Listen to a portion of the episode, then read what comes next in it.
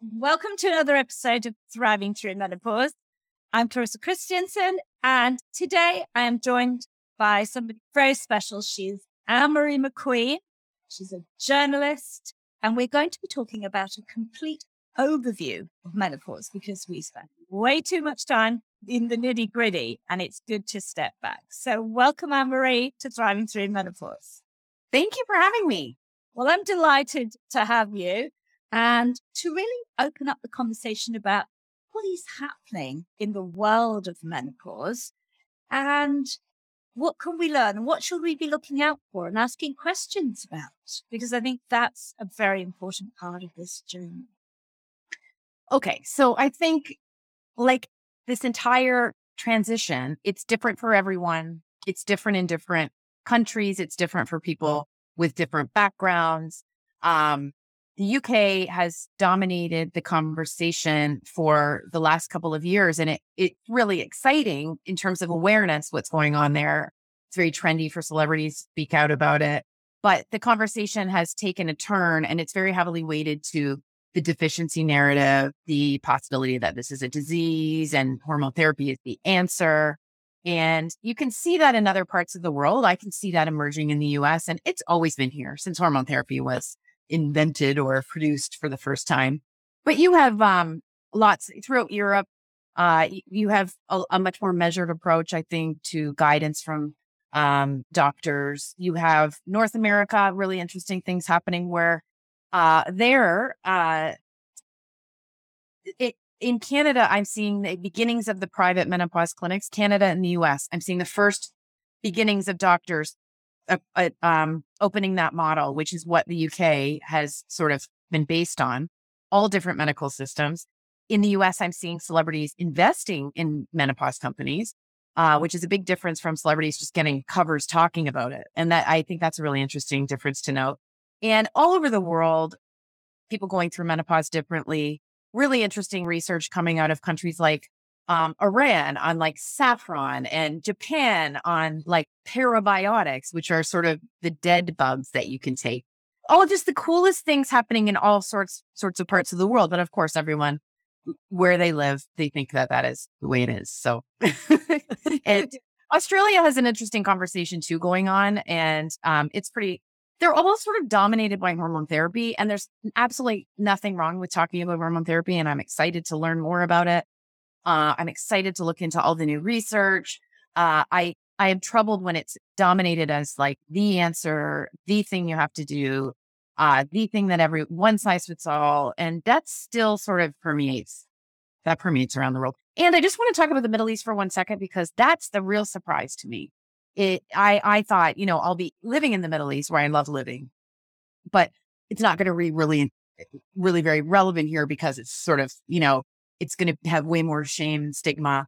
And that's not the case at all. Like uh, uh, Tena Middle East uh, created this amazing ad campaign about changing the name of menopause in Arabic.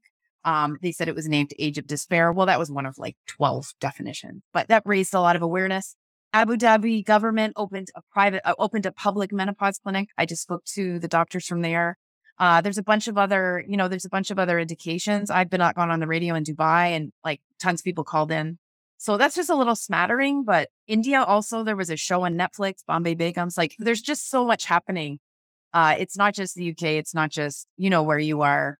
No, no. And I think that's, that's the really interesting thing. It's like somehow this unlocked a global conversation but maybe what you've said also reflects a little bit about culture how medical systems function in different countries and and how actually you know clinicians are in some way guided and and made to follow rules or not because it feels a bit wild west in the UK now and I mm. couldn't imagine that a, a Swedish or a German doctor would break ranks and speak out like that. It would be in fact the, the exact opposite has happened here in Sweden. The exact opposite What's that? What has happened? Well, very much they, they came together, very Swedish, you know, very consensus. Yeah, a consensus country where every decision takes a million years.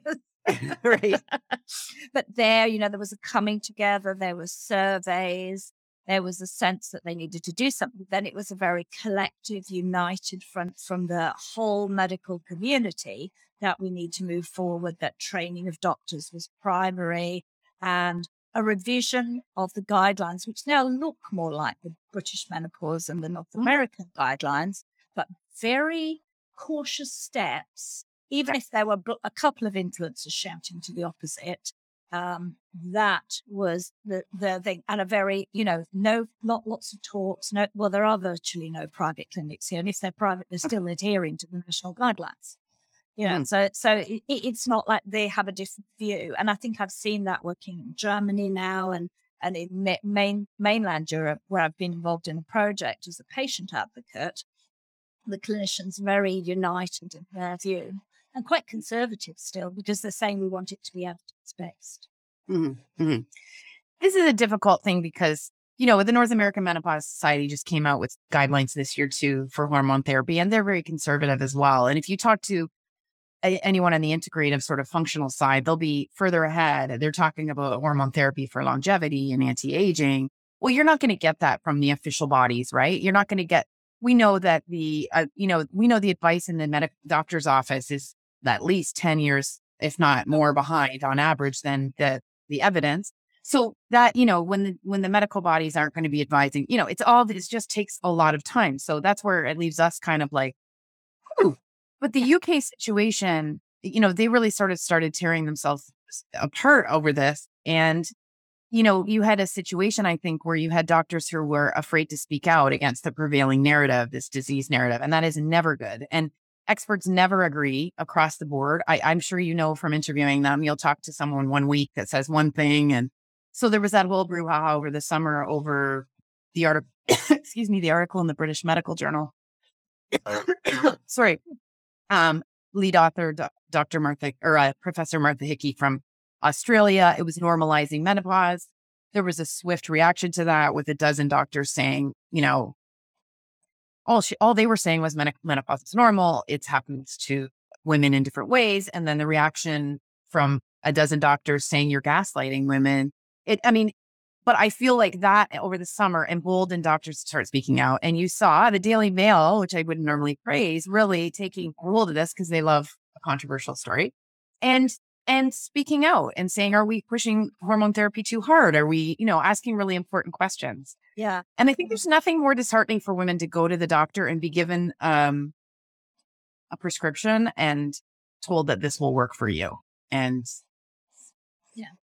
and we kind of know from Facebook groups, if we follow consumer conversation, which 35 years of doing only that as a living, I follow what they're saying, you know, and then you'll see more and more women stepping up and saying, well, it kind of worked, but it kind of didn't. And, and, and it's not like it's a disaster. For some women, it's not working at all. But a lot of people saying, look, it, it helped me. I, I am sleeping. My hot flashes are going, but God, I've put on weight. Or mm-hmm. actually, um, I feel jittery in some way, mm. you know. So there were all these different conflicting stories, and some people saying, "Oh, the sooner I can be off this, the better." Others yeah. them furious because they're not getting it, or they're only getting a partial. So I think it it shows that there isn't a one size fits all, as you say, Marie. It's a, it's a very complex individual situation, and we have a million interrelated factors that make us who hmm. we are. And I think that is I know your opinion, but I think that's sadly lacking from the conversation. The conversation gets very locked into hormones um, and not the fact that you may have a relationship that's going down the pan or you are you've been shit at your job for years and this just made it work or you hate your job or you've been living a lie yeah. or you haven't dealt with your childhood trauma or you haven't um I mean, it's, you know, your lifestyle is terrible. You've used alcohol for years to relax and you drink too much. You did, you're not active. You, I mean, where do you, where does it begin and end? This is a time of life where you have to re-examine almost everything. I understand why people want to focus on that one thing. And there's always that story. I took hormone therapy in two days. I was better. Okay, fine. Like that is, that, that does happen to some lucky yeah. people. Yeah. But I, you know, you you have been in those Facebook groups. I I joined like 14 of those Facebook groups when I was researching this, and it was a litany of despair in a lot of those. I mean, just like, I don't know what's going on, but we have to have the courage to take radical responsibility for every single part of our lives. And that is what that's what no one wants to do. Who wants to do that? That's a huge job. We're already smashed with aging parents and kids and teenagers and we, you know, so I get it. I get yeah. Earth. It, it, it's hard. And I can see that if someone's offering you a solution and they're going, here's the solution, it'll fix you. And and I saw one come on Instagram from a, from a doctor I follow quite a lot. And then she said people couldn't sleep. She said, just take HRT. And I'm thinking, well, if you've got very bad night sweats, that might help you. But what if you can't switch your mind off? What if your mind is like, you know, the whole time because you actually don't ever relax and you drank three glasses of wine before you went to bed to knock yourself out? Well, that's the reason your poor system is going, hello, what's going on? It's waking up. And because to practice some of the practices that make you go to sleep, for example, requires you, it's called a practice. you have to practice. I mean, it's a toll. in the morning, it starts in the morning this is the thing like sleep is the number one thing and i had some really big problems with sleep over the summer clarissa like i my sleep had been very good and i was like oh is this it? And i can sort of feel the shifts in my hormones like i i haven't taken hormone therapy yet and the reason one of the reasons i don't want to is i don't feel like i need it right now but i also like even though it's difficult i kind of like feeling these shifts uh knowing what they're like naturally. And I know that word is radioactive naturally, yeah. but without hormone therapy. But this summer I had trouble. And what did I let go? I ran into a period of terribly busy work and I let it all go. I was working up until 10 o'clock staring at the phone. I wasn't getting out and having morning light and walks. I was working way too much. I wasn't, um, I wasn't exercising. Uh, I was, I wasn't socializing and connection. I, I mean, all the things. I, I, there, there are a bunch of things I do at night, but I wasn't doing a lot of them. And we don't it just went all sideways. Yeah. Because because the body likes a certain routine, you switch that routine and he suddenly goes, Hello, what are you doing? You know, and it sends warning signals. You know, it, that's what it does. And you're right, this is the hard thing. And so we buy into a panacea, which is quite dangerous. But I think what's interesting is the sort of Asian Middle Eastern perspective as well that's starting to emerge that's maybe more integrative at time. And though, mm-hmm. though we're seeing the rise, I think, in America, as you said, of functional medicine, and that, that can also be the Wild West. It certainly can. And you can get into this supplement world where you're just taking a ton of supplements. And I don't think that's good for you. I don't think I've, uh, believe me, I've had this kind of high supplement load in my life. And I've gone home to Canada to visit. My dad's been like, I don't even know how you process all that. You know, that stuff's all going through your liver our livers are very overburdened at this time. That's something to consider. I don't think, you know, I think you should be getting most of your stuff from food. And and the perception, someone wrote this on Instagram once when I talked about integrative medicine, and it was they just want to put you on a bunch of expensive supplements. And it's like, okay, well, that's the far end criticism. And anyone responsible doesn't doesn't want to do that. You know, the functional people yeah. I've seen. I, I had a gut problem that was healed this year at at the most minimal cost the doctor could have could have put me through. You know, like it was my this was not my experience. And I think if you if you see an integrated person and it feels wacky, it probably is wacky. yeah. I think that's probably and I think we have to use common sense and radical responsibility and and judgment and say, if they're asking me to do something that feels very out of normal, and I think most of us know that if we ate a healthy diet, moved, rested, had connection, we, we would all be more grounded and rest. We would yes. just feel a million times better. But I want to come back to this deficiency narrative because that is one that is hot topic in the UK, and I'm also seeing it migrating. Mm. As a journalist who talks to a lot of people on your podcast and, and in the newsletter and on social, I mean, what is your perspective on this? Where does it come from? And and is it really the right thing for women to hear? Well, you have to ask yourself, does it, does it, I like to say I'm on team reality here. Does it, does it make any sense that we were born, half of us, to develop a deficiency? Does it make any actual common sense? This is just the other end of puberty. It is an, it is a transition we were meant to go through. Our bodies are beautifully designed I'm a person who believes very much in the intelligence of my body and of the earth and of my connection to it.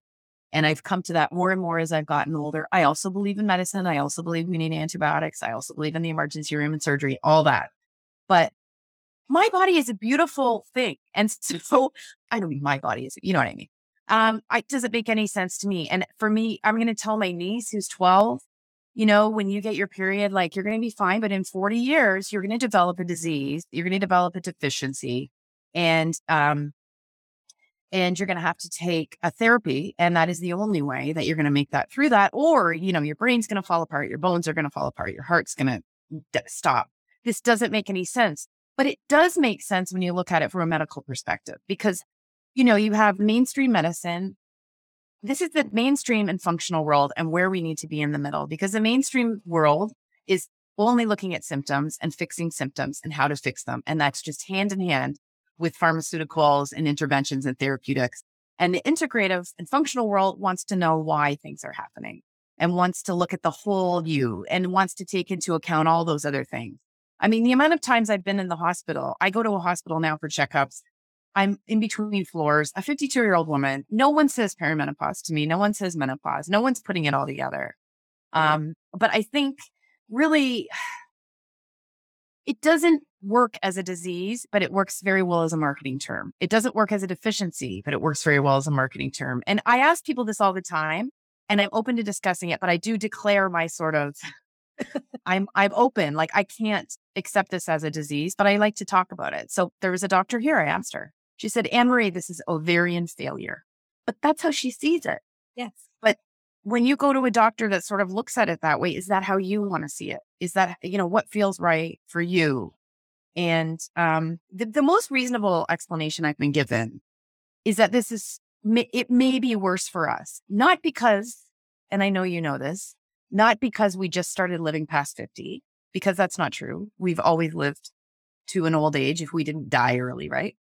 Um, more of an maybe some sort of evolutionary mismatch where there's so much coming at us today that we're we enter this phase weakened, overburdened, that it's an onslaught that we we sort of crumple under. That makes a lot more sense to me. But that's not a disease and that's not a deficiency. It's not a deficiency because it was intended to be that way. That's just to me the truth.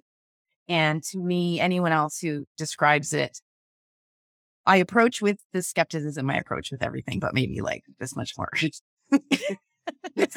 I, you know, you know that I agree with you on that because, and a lot of eminent people do too, who work in the field of reproductive health would agree that we're meant to end our ovulatory life. I mean, it's meant to end, quite frankly, because you know, evolutionary, yes, we we weren't supposed to be producing young, um, that maybe couldn't be cared for uh, when we were 50 and 60.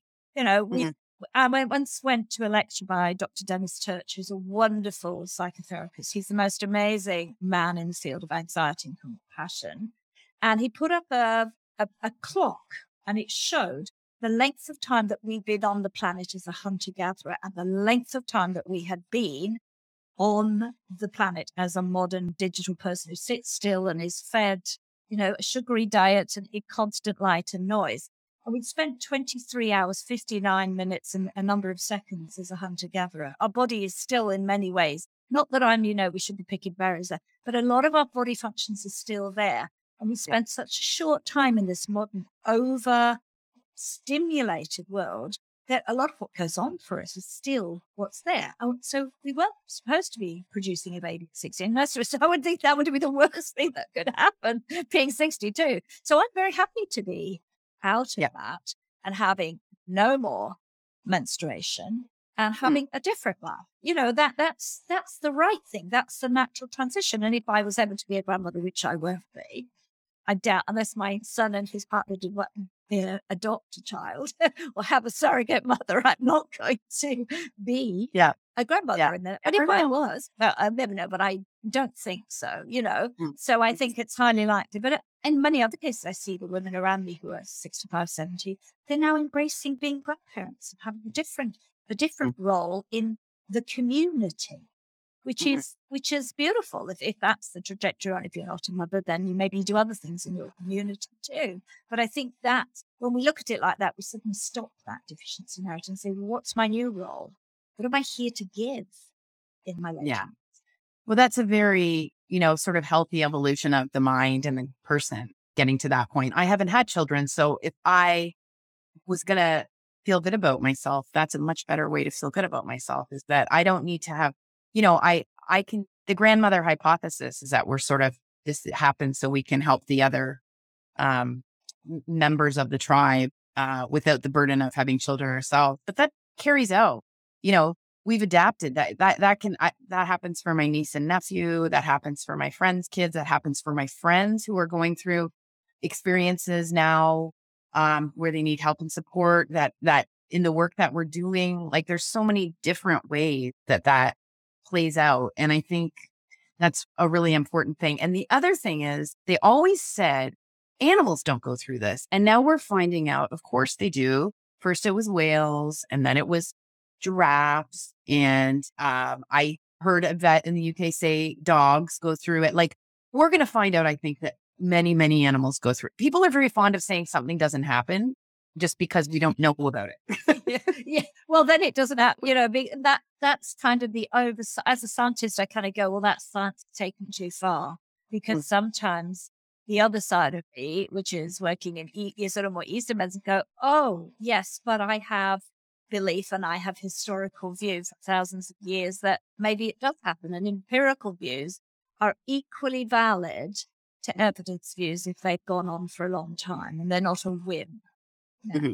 So yeah. you know, otherwise we would we wouldn't bother with looking at both sides. And I think when we can, we can embrace a calmer, different perspective. But yeah.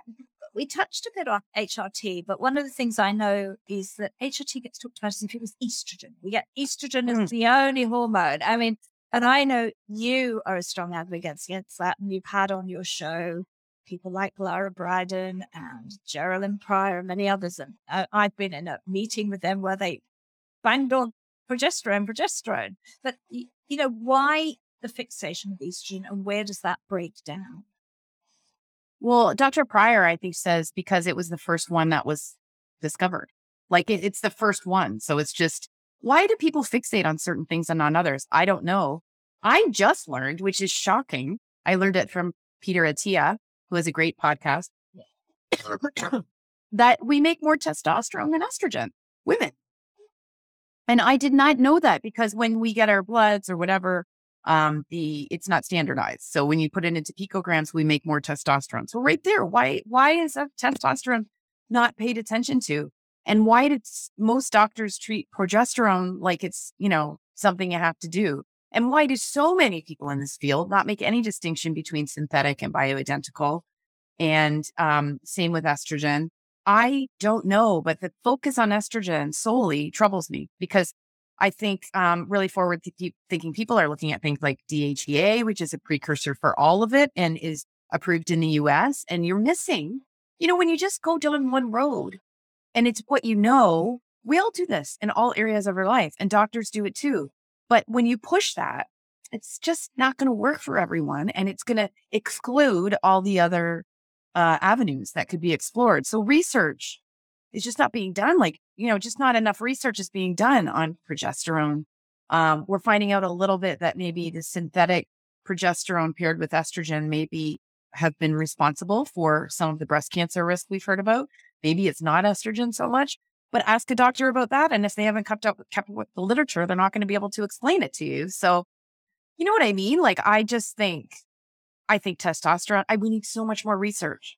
We need so much more research. Yes. And I, and I think that's, that's the, that's the issue all round really is, is you touched on that is research data. I read over the summer Caroline Perez's Invisible Women in the medical section. Boy, that was hard. That was just, I had to read that in small pages at a time uh, because she talked about the gap, the gender gap in research on every piece of a disease, on the whole understanding of body systems, on the extrapolation to women. And I had somebody else come on the show here, um, and she talked about um, setting up menopause research and, and her doctors that she works with in her company, you know, submitting the research in the States. And somebody saying, well, why are there no men in the trial? And they're going, because it's about menopause. So we have huge blind spots, you know, even to get the research off the ground, sufficiently funded, yep. um, and to move it forward. So I'm not surprised that we've come here, we've grasped on one side but you're right. I mean, the body makes more testosterone. Testosterone is very important, not just for muscle, it's very important in our brains. It plays a mm, energy. role. Energy and also anxiety. It's one of the mm. contributing factors to why we can become anxious, but we don't talk about it. And in the same progesterone, I mean, you know, you want your hippocampus to work properly as neuroscientists. Progesterone, progesterone, progesterone is the key thing. And it's that, as you know, Lara Briden says, it's this that's going up and down in the early parts of perimenopause, it is estrogen is doing a sort of a slow damping down, but it's this progesterone swings that are really creating us to feel I'm overstressed, whatever it is. I mean, and it's that causes all the issues with PMS too. Yeah, and sleep. Yeah, it's very very interesting, and it just it just makes me sort of wonder. And also, look, we have to talk about the problems within clinical trials and what trials are funded and how they're conducted these days and how if a lot of money is spent, how the findings can be manipulated and hidden. And, you know, you can't do an expensive clinical trial these days very, very well with, without finding something, right? Like, no, no. I, I have to ask where the funding comes from sometimes. Unfortunately, we're in, we're in a world of manipulated data everywhere, you know, so yeah. we have to always take the findings and go, that sounds good. Okay, let's let's dig a bit deeper. One good example is the the new non hormonal uh, treatments they're working on for, and I'm not going to remember the the name, but it's uh, for hot flashes. There's a new non hormonal treatment for hot flashes coming down the pipe. Astellas Pharma is the leader in this. And I saw that, oh, I mean, we're going to have a decision in February on this. Why? Because Astellas Pharma is giving the FDA in the US millions of dollars to fast track it. Well, I'm sorry. What what are the chances that the FDA or one little person in the FDA, I'm not saying there's anything wrong with this. It's gone through some clinical trials already. But really, what are, what is the scrutiny level going to be when a whole bunch of funding comes in to make this go faster? You have to say that has to impact it. That that's the kind of thing I want to know if I'm going to take a therapy. Yeah, I, I agree. And I'm actually on a similar European project. And I can say that I have raised extreme concern about the way the research is being conducted because obviously that was my background. And I'm saying, okay, this is difficult for, for A, the questionnaire is bloody difficult. Okay.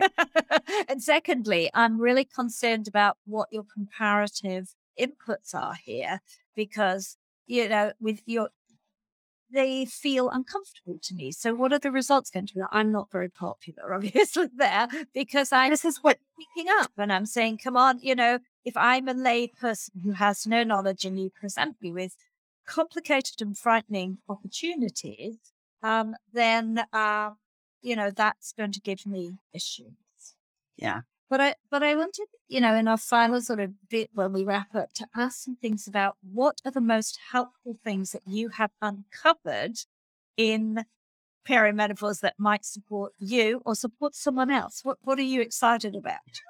There's so many. My brother said this summer, you have a lot of gizmos and potions. That's what he said. uh, I have to take magnesium, and I've recently switched to magnesium powder which I like to drink as a drink sitting down because one of the things I realized lately is that you shouldn't drink standing up. You absorb liquids much better sitting down. I didn't know this. This is in the Quran. This is like, it's well known. Um, so I do Lara Briden's nightly taurine, magnesium powder, and um, I also take zinc. A morning light, I try to get outside and have morning light. I very, I feel that we, not enough attention is paid to Wi Fi to uh, light from our phones to the constant vibrations that are going on around us. And if I don't get outside and get on the ground, I will start to feel very, very weird.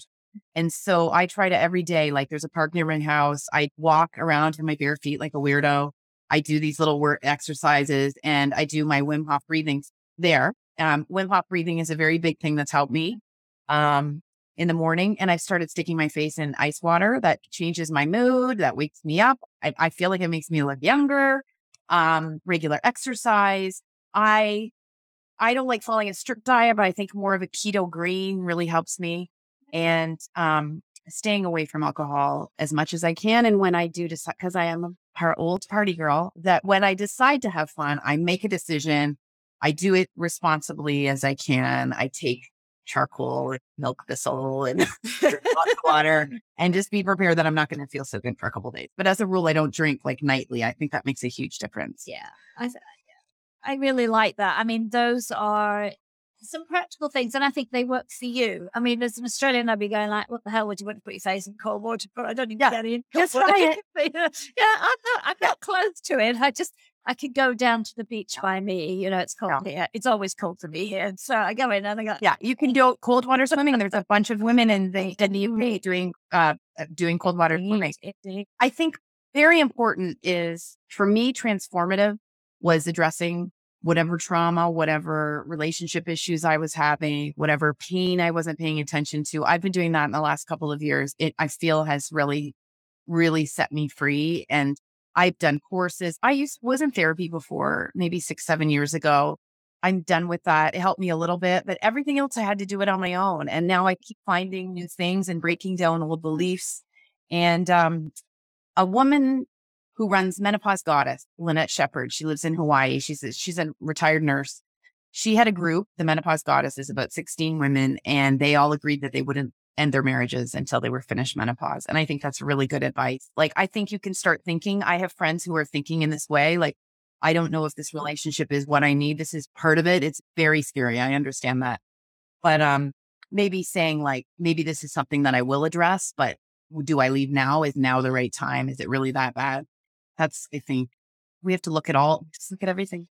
We do. We have to look at all of it and look at our lives and be prepared to say, can I embrace this change too? It's worth it though. I mean, I can literally feel myself. Yes. It's like lower down and then up and then lower down and then up. A number one thing is sort your gut out. I had a very big gut issue. I had SIBO and I, I, I had that taken care of this year and it has made all the difference. And a lot of times gut issues can present as perimenopause symptoms. So always get checked out. That's what I think. Yeah. I, am with you in the gut. The gut brain axis is the most powerful uh, piece of stuff going on inside ourselves. You know, your serotonin and your half your dopamine is made in your gut. A lot of our mood issues may not be just due to estrogen and progesterone, they're also due to your gut not functioning. And there'll probably be a lot more in this podcast about that. But you're right. There's some really great advice there. Anne Marie, I think this is a conversation that is endless, of course. Mm.